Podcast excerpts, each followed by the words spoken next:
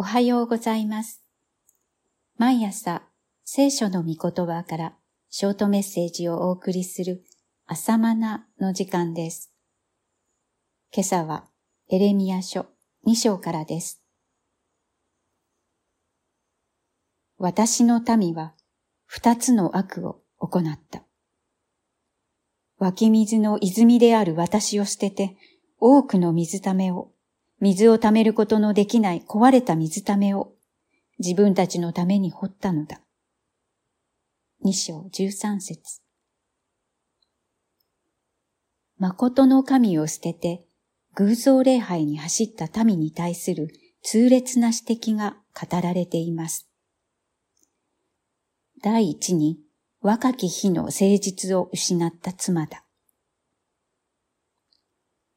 私はあなたの若かった頃の誠実、婚約時代の愛、荒野の種もまかれていない地での私への従順を覚えている。二章二節と主は言われるのですが、今では民は神への忠実を失い、離れていきました。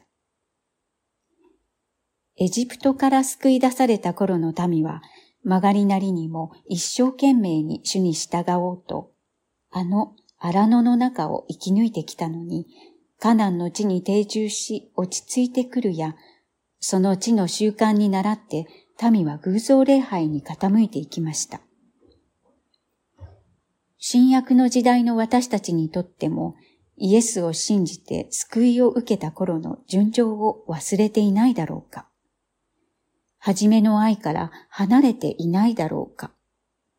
我が身に問うてみる必要があります。第二に、質の悪い雑種の葡萄になり下がった。私はあなたをことごとく純良種の良い葡萄として植えたのに、どうしてあなたは私にとって質の悪い雑種の葡萄に変わったのか。二章二十一節主イエスの信じる道は、純良種の葡萄の木の生き方です。しかし、そこに偶像礼拝の習慣が混じるようになると、質の悪い雑種の葡萄の木になってしまいます。イスラエルの民はカナンの地の混ざり物によって苦しみましたが、新約のキリスト教会の歴史にも同じことが言えます。ローマ帝国の国境となることによる堕落、マリア崇拝などの偶像の習慣、免罪符による罪の軽減等々。私たちは主従の混ざり物によって霊的な純粋性を失ってはなりません。御霊で始めたのに肉で仕上げようとしてはなりません。第三に、浴場にあえぐ発情期のおすろばのようだ。荒野に慣れたのろばだ。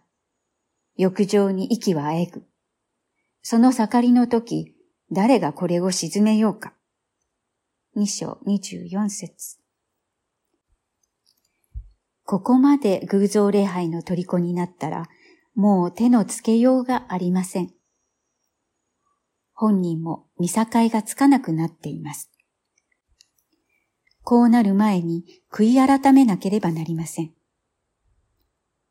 第4は、真の泉を捨てて壊れた水ためを掘った。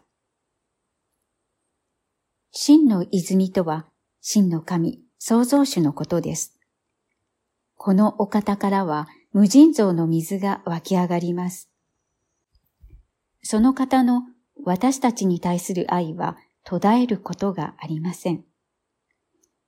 主イエスも言われました。私の与える水を飲む者は乾くことがないばかりか。その人のうちで泉となって湧き上がるのだ。と。このようなお方を捨てるとは何という過ちでしょう。しかし、この世の神である悪魔が人々の目を覆ってしまうので、キリストの栄光が見えなくされています。だから、人は壊れた水ためを掘るのです。壊れた水ためとは偶像のことです。神ならぬ神々のことです。お金を神とし、富や地位を神とすることも壊れた水ためです。ここに水を溜めておけば乾きを潤すだろうと思って一生懸命掘るのですが、すぐに水は干上がってしまいます。真の泉に立ち返れと主は言われます。乾いているものは私のもとに来て飲めと主は言われます。以上です。ではまた明日。